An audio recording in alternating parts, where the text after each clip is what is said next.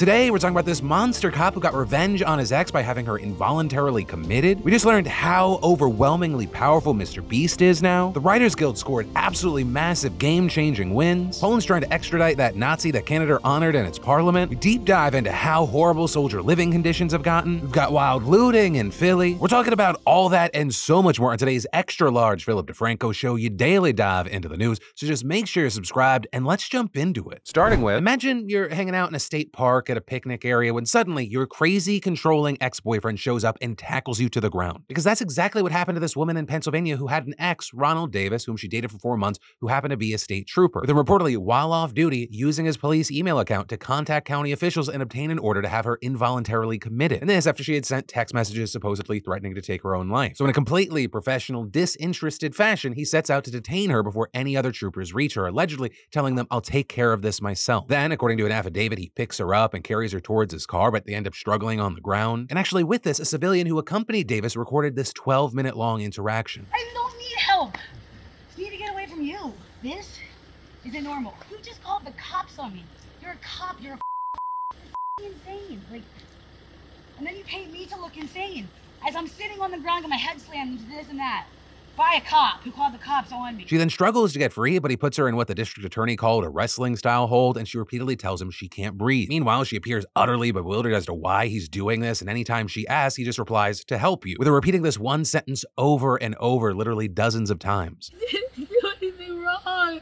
I didn't do anything And according to the DA, the physical struggle resulted in injuries to her forehead, torso, back, arms, and lower body. But eventually, the uniformed officers arrived, they put her in a vehicle, and they cart her off to a mental hospital, where she is then trapped for five days. With eventually the medical staff determining she was okay to be released, and that was that. Except not really, because here's the thing. When she finally got out, the police interviewed her and took a look at the text messages in which she supposedly threatened to take her own life. And surprise, surprise, the messages actually appear to be hypothetical in nature and part of a larger argument over their deteriorating relationship. Or, as the DA put it, taken in context, the text revealed her frustration with Trooper Davis and his controlling behavior, not a true desire to harm herself. And in addition to that, she told police that Davis actually said to her, I know you're not crazy. I'll paint you as crazy prior to having her committed. And so now the tables have turned because Davis has now been arrested on several charges, including strangulation, assault, and false imprisonment. And then Mr. Beast is even more successful than you thought he was. So my spidey senses are saying that even what we're going to talk about today, it, it only scratches the surface of how big he is and is going to be. And I say that because Forbes just put out its top creators of 2023 list, and he was on the top by a landslide, which is really saying something because they noted the 50 creators on this list harnessed their combined 2.6 billion followers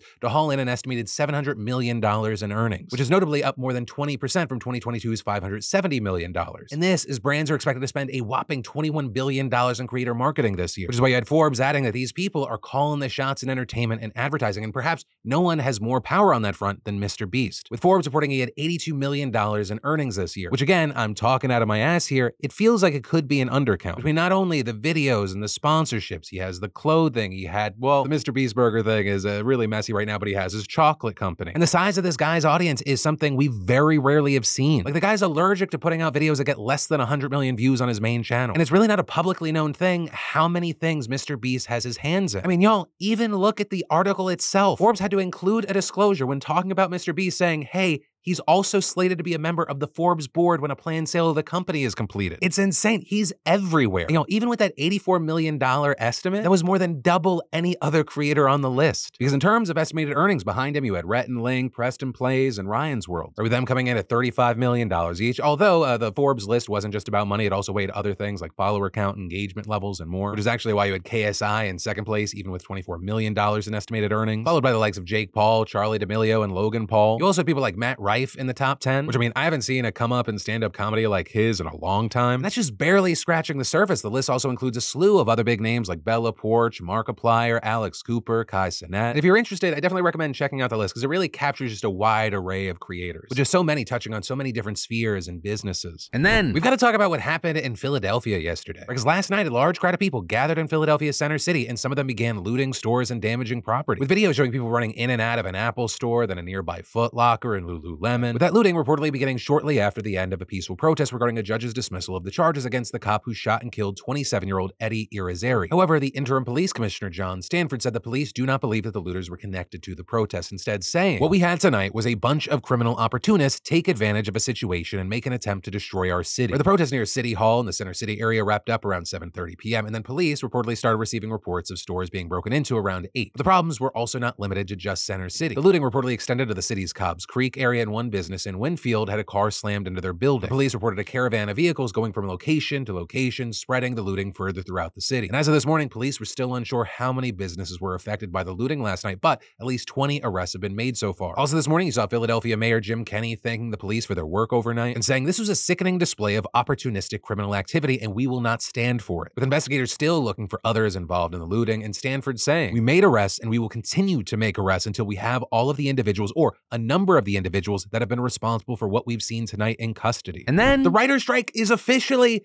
over, and I imagine no one is happier than the wives of my writer friends. And by that, I mean the one, I'm talking about you, Mike. You're a lot to deal with, and 148 days is a lot of days. But for every one of those days, writers risked their livelihoods and they stood out on those picket lines. And now, not only were they successful, did they secure a deal, they secured a pretty historic one, with outlets like Variety calling it far richer and more comprehensive than most industry observers would have predicted last spring. And The Verge even saying it has the power to change how Hollywood works. Now, with that said, there is a lot in this contract, so I'm going to link down to the WGA summary in the description. But we, we got to talk about some of the major highlights. Regarding wages, Moe's minimum pay rates will increase by 5% this year, 4% next year, and 3.5% in 2025. Though some minimums have a smaller increase, mostly by 3% each year. There's also weekly pay increases for staff writers and writer producers. Then, regarding AI, one of the most contentious issues on the table, the contract established that, quote, AI can't write or rewrite literary material, and AI generated material will not be considered source material under the MBA, meaning that AI generated material can't be used to undermine a writer's credit or separated rights. Also, on top of that, a writer can choose to use AI when writing as long as it's approved by and in line with company policies, but a studio cannot force a writer to use AI. Studios must also disclose if any materials given to a writer have been generated by AI, and the WGA reserves the right to assert that exploitation of writers' material to train AI is prohibited by the contract. Writers also secured minimum staffing requirements, which were a big part of the fight, with shows having a minimum requirement of writer producers, and then there's a sliding scale for writers depending on how long the show's season is. Then, regarding residuals, which were another key fight, the contract includes increases in foreign streaming residuals. It also, very key thing, establishes viewer-based streaming bonuses, meaning that writers will get extra cash if the made-for-streaming show or movie that they write for meets a certain threshold, which is an absolutely major win. And the WGA also landed data transparency with streaming companies, meaning that studios will actually have to give the guild the total number of hours a title streamed both domestically and internationally. Now, that data will be given confidentially, but reportedly an aggregated form of that can trickle down to members. And I really can't understate how big of a deal that is, because those streaming data numbers, no one really fucking knows what they are. I mean, like the studios know, Netflix knows the real numbers, but you only ever see those numbers when Netflix is like, oh my God, 73 bajillion people watched a show, even though we're only saying that they watched five seconds of the show. Right? Most of these companies just share made up metrics of success. With places like The Verge explaining, the streaming industry has thrived on data opacity, allowing an industry in the business of fiction to twist the story to how it sees fit with carefully crafted data. Now, there will be real, actual hard data available to the WGA membership, and once the genie is out of the bottle, it'll be a whole lot more difficult to smush it back in. So that's why, in response to this deal, many people have been celebrating all of the gains that have been made. In short, with this, you do have some people noting that writers did not get absolutely everything that they asked for. Also, that there were areas where the studios were met in the middle. But one, I mean, that's expected. That's what negotiation is. And two, the writers were also able to secure very meaningful gains on points that were initially non starters for the studios. So a lot of these are very impressive wins. And you have the likes of Adam Conover, who's also on the negotiating committee, saying these are essential protections that the companies told us to our faces that they would never give us. But because of our solidarity, because they literally cannot make a dollar without us, they bent, then broke, and gave us what we deserve. We didn't win everything, but we tripled what they offered before the strike. And so you take all of that, and that's why writers seem largely thrilled with this deal. And notably, if they're not, members of the guild still have the chance to vote on it. It was officially recommended by the negotiating committee in both branches yesterday, meaning that the ratification vote will go forward in October. But again, like I said, the strike is over, and writers can return to work during this process and still maintain the right to vote either way on the ratification. But all the reports right now say they are largely expected to just give it two thumbs up. And so with all that being nearly a wrap on the writer strike, all eyes are on SAG, which will hopefully follow relatively soon.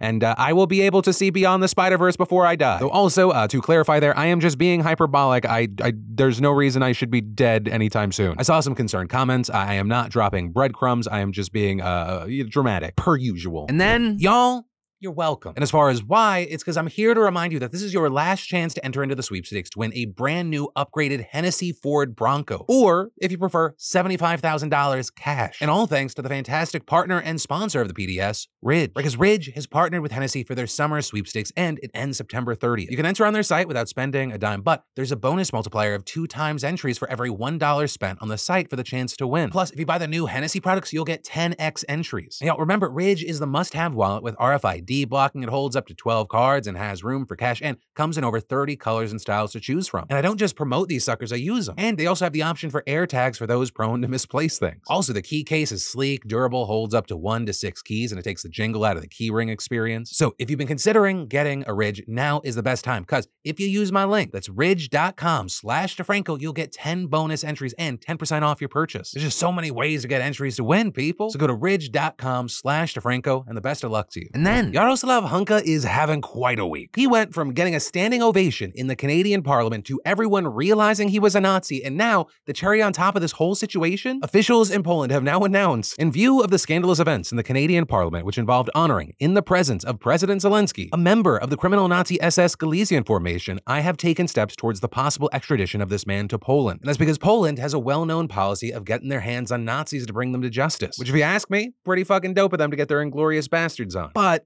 Here's the thing it's unclear if Hunka will actually be extradited, and that's partly because he's nearly 100 years old and will be dead by the time the entire legal process ends. Although, notably, that hasn't stopped many places from still doing the proceedings in the hopes that some justice can be served in case they survive long enough. But also, this might not happen because right now it's unclear if Hunka actually did anything to Poles in particular, with Polish authorities asking the country's Institute of National Remembrance, which researches crimes against the Polish people, to urgently examine if Hunka did anything to Polish people of Jewish origin, or because they need that in particular to have any grounds to actually ask Canada to extradite him. And as for that right now, now, Canada's Attorney General said that no formal request has actually been made yet. And until then, he's refusing to really comment on the matter. And then Trump committed fraud for years by lying about the value of that same real estate empire that brought him fame and the presidency. That is what a New York judge ruled in a just devastating decision yesterday in the lawsuit brought by New York Attorney General Letitia James against Trump. Or with that suit claiming that the former president, along with his adult children and some Trump organization executives, falsely inflated his personal wealth by billions of dollars to secure favorable loans and other financial benefits. And in yesterday's ruling, New York Supreme Court Justice Arthur Engoron ruled that James had presented him with conclusive evidence that Trump and his fraud squad overvalued their assets from between $812 million and $2.2 billion. And with that, ordering the cancellation of business certificates that let some of Trump's businesses operate in New York. And that is absolutely massive because it could have enormous repercussions for the Trump organization. Right? It will make it incredibly difficult, if not impossible, for Trump's businesses to continue operating in the state. Trump could also lose control over his properties in New York, like his flagship commercial property in Low Manhattan and Trump Tower. Though as far as what happens next, this case isn't over yet, right? It still has to go to trial. But this decision is still absolutely massive because it establishes that Trump and the others committed fraud. So James won't have to prove that argument any further when the matter goes to trial, which is a huge loss for Trump because his lawyers won't get to argue against that in the trial. Instead, the scope of the trial will be significantly narrowed with the judge only deciding a handful of remaining claims, and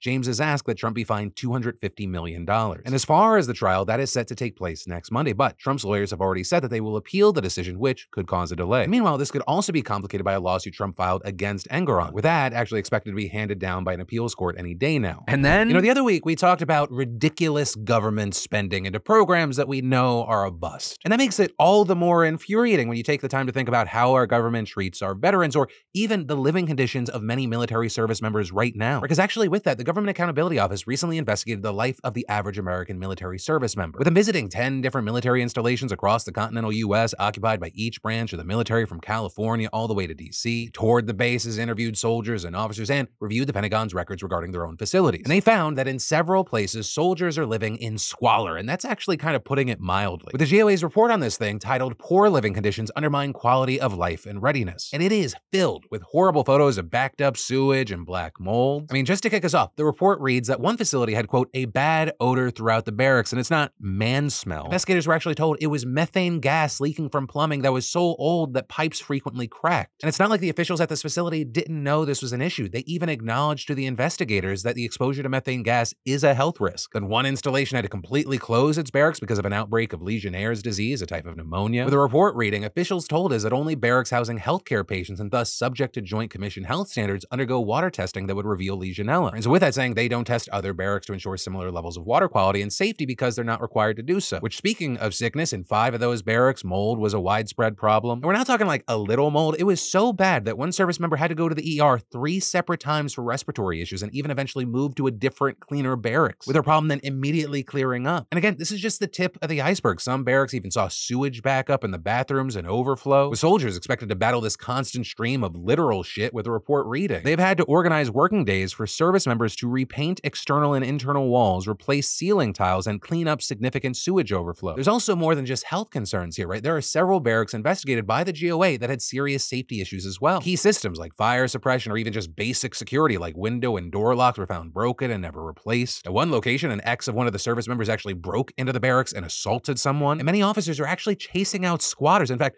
during the tour of one of the facilities, GOA investigators actually found a squatter in one of the rooms they were visiting. And understandably, living in these kinds of conditions can take a serious toll on someone. In fact, in each discussion group led by investigators, the consensus was found that conditions of the barracks have a direct impact on the mental health of its occupants. In the report reading, for example, in one group, a service member told us about increased anxiety and panic attacks about living in the barracks. In another, a service member said it was depressing to come home to a dark box after work. And several service members said in the interviews that the state of the barracks contributed to substance abuse and even increased suicide rates for residents. And at one installation, according to the report, service members are responsible for cleaning up after suicide. And so, with this, one of the questions is well, how did it get to this point? How are the top brass not aware that many of their soldiers are living in squalor? And according to the GAO, the military simply doesn't have reliable information about many of the barracks. And that in part due to their seemingly arbitrary grading system. Right, so, the military gives a condition score ranging from 1 to 100 for each barracks facility. And according to officials, facilities with lower scores are more likely to receive funding for maintenance and improvement because a lower score typically indicates the building is deteriorating. However, seven of the 10 military installations visited in this investigation had significant problems, and each one of them had condition scores over 80, meaning they were supposedly in good condition. In fact, investigators toured one facility closed for remodeling due to long-standing issues with plumbing and electrical systems. Right, officials actually deemed the building uninhabitable, but somehow, at the time of its closure, the barracks facility's condition score was above 90. This report also said that the Pentagon has no reliable way of knowing what's actually going on at the barracks, saying DoD does not track information on the condition of barracks or facilitate collaboration on initiatives to improve barracks. And of course, it certainly doesn't help that the Department of Defense is a black hole that sucks in billions of dollars that don't seem to go anywhere. With a report reading, DoD requested about $15 billion for overall facility sustainment for fiscal year 2024, but could not identify how much of this total would be spent toward barracks. And so, with this whole shit show, the GAO offered 31 recommendations for addressing these problems, including providing guidance on barracks condition assessments, obtaining complete funding information, and increasing oversight of barracks programs. And actually, according to the GAO, the DoD has agreed with 23 of their recommendations and partially agreed with the other eight. And so for now, we're gonna have to wait to see if that's just lip service, if things are just still shitty, or it just gets swept back into the black hole that is the Department of Defense, or they actually do something to make the lives of our service members a little bit better, maybe even borderline decent. But in the meantime, of course, I'd love to know everyone's thoughts, but especially if you have been in the military, you know someone that is, whatever. I know a lot of different people that are connected in a lot of different ways. I'd love to know your thoughts on this. And then genetics, you know, some of us are blessed with good ones, some of us not so much. I would put myself in that camp. But one thing everyone has in common, we all share the same basic foundational needs like nutrient replenishment, gut optimization, stress management, and immune support. And that's where the fantastic sponsor of today's show comes in, AG1. You even with the drastic changes I've made in my diet, I still rely on AG1 to help me fill their nutritional gaps. AG1 is a daily foundational nutrition supplement that supports whole body health. Through a science-driven formulation of micronutrients, phytonutrients, and essential symbiotics, AG1 supports the brain, the gut, and the immune system. And they invest in high-quality ingredients going above and beyond to ensure what's on the label is exactly what's in the powder. AG1 is also NSF certified for sport, meaning it's trusted by top athletes for clean nutrition. And it's honestly the best tasting and most comprehensive nutritional drink I've found, making it an essential and easy part of my routine. So don't wait, they're giving you added immune system support with a free one year supply of vitamin D3, K2, plus five individual travel packs with your purchase. I mean, you'd be hard pressed to find a more comprehensive supplement. So go to drinkag1.com slash DeFranco or click that link down below. You'll get a one year supply of vitamin D drops and five travel packs with your first purchase of AG1. And then, so there's something that I need to just kind of communicate to you guys. I'm in this place where, where our needs no longer align and our, our relationship is becoming toxic. And so, for my own self care, I'm setting down a boundary and taking some time to process my trauma because I don't have the emotional space to give you what you're asking for right now. And if all of that sounds like complete and utter gibberish to you, you're not alone. With things like this new Insider article documenting the rise of so called therapy speak text bombs and why everyone hates them. Everything seems fine, and then all of a sudden you check your phone and there's this giant 10 page essay detailing every grievance, every broken boundary, every toxic behavior. And what makes today's text bombing even worse than before is that it's delivered in that detached, almost clinical voice known as therapy speak. Right? It's vocabulary that throws around terms like toxic, gaslighting, trauma, triggers, emotional labor, attachment styles and coping mechanisms, with friends and romantic partners casually diagnosing themselves and others with things like OCD, ADHD, or a host of personality disorders. And while things like this get attention every now and then because of high profile cases, very notably, there has been a growing conversation about whether this kind of language is really helpful. With, for example, one psychologist at UC San Francisco arguing that far from helping us actually reflect and examine our feelings, therapy speak often detaches us from ourselves and others. And saying, by virtue of being human beings, we're masters at distancing ourselves from difficult aspects of emotional life. And adding one way we distance ourselves is through words. What we've got now is this kind of pop psychology language of cliches, abstract concepts, and turn of phrase that are so different from speaking from the heart. Instead of having to actually describe our inner experience or figure out the nuances of a relationship, we can hide behind these terms that serve as both sword and shield. And so you see these terms get abused. So if someone disagrees with someone, they're instantly gaslighting. If you have a conflict with someone, that's emotional abuse. Everything's pathologized, everything's clinical. Now, that said, I don't want to paint everything with a broad brush. Like most everything that ends up getting overused or abused by some, those fucked up situations usually exist at the same time where people are actually benefiting from it. And I think that's reflected especially with a lot of young people that appear to have greater awareness of mental health and relationship dynamics and so-called therapy speak just kind of reflects that. Or because 100% confirmed, popular terms like triggered and narcissist do describe real phenomena, and they can help provide excellent clarity to people's experiences. With one author, for example, writing in The Guardian, if someone says they were traumatized by the pandemic, by isolation, isolation, caring for dying people, loss of loved ones, financial ruin, long COVID.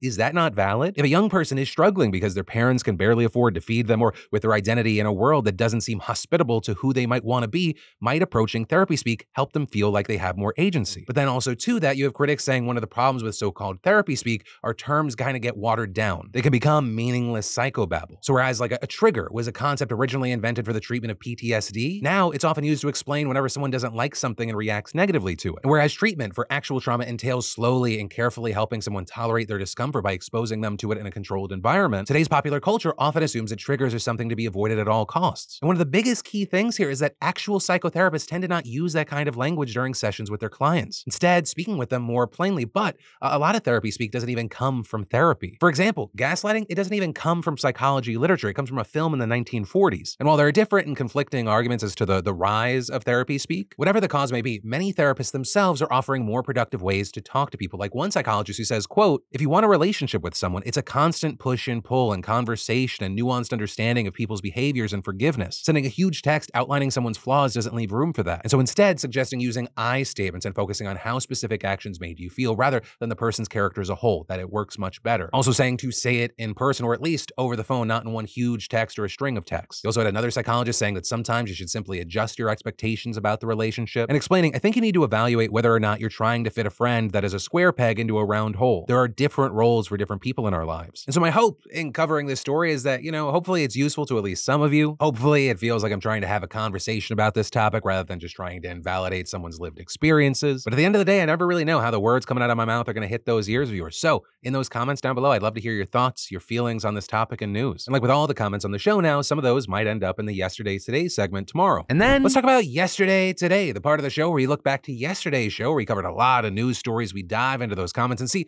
which stories stood out to you. What are your opinions, your feelings, your reactions, maybe even your experiences? Yesterday, there were a few stories that took over the conversation regarding the child labor scandal. A lot of y'all were just exhausted saying things like, at this point, it's harder to list big companies and corporations that don't use child labor. People also saying, I have a hard time believing that there aren't cameras everywhere in the factories that those children were working at, right? For management to micromanage, and therefore have a really hard time believing that they weren't aware of the child labor. And a lot of y'all were agreeing with the statement. It's funny how we universally seem to say, but what about the children? But the instant someone says, yeah, let's do something about it, here's what we need, there's silence. Everyone is for the children until it actually requires adults to actually do something. Absolutely disgusting. There was also some more nuanced discussion happening, with people saying things like NPR's Fresh Air podcast had a great segment on how complicated the child labor situation is, saying that the sad thing is that those immigrant kids are sent to the US to work those jobs by their family and feel a strong responsibility to do those jobs to send money back home, and arguing to them it's safer than the situation they would have been in their home country. And when the school tries to report suspected child labor, the kids drop out of school so they can continue to work. It's really a tragic situation. There was also a decent chunk of conversation happening around our impending government shutdown, with pretty much everyone noting that if it does happen, this is a Republican shutdown. That McCarthy and the Biden admin have a stopgap measure that they agreed to, but he's refusing to bring it to a vote, which likely would have the votes. And all because a few far right Republicans are holding the country hostage. And they can effectively do that because they can threaten McCarthy's speakership. And so most comments boil down to if the government shuts down, every member of the House and Senate should be locked in their respective halls until the crisis is solved. Although there, I would say that might constitute cruel and unusual punishment. Locking someone in a room with Marjorie Taylor Greene, she's gonna walk out of that room a month later with like a necklace full of ears. And then finally, we had a lot of people sharing regarding the Idaho schools disaster. With some saying, thank you for bringing attention to the issue. My kid goes to school here, and while she had wonderful teachers, I feel the state didn't do enough to give them the resources they need for the classroom. Just the other day, they had to cancel school because they didn't have running water in the building. I know the majority of people want to help, but it sucks the state just doesn't care. And there were a lot of people that shared their experiences there, but also it extended outside of Idaho. With people sharing things like my first year as a teacher, I worked at what was deemed a good school. And shortly after the start of the school year, I walked into my classroom closet to find the ceiling had caved in and all my supplies I had purchased with my own money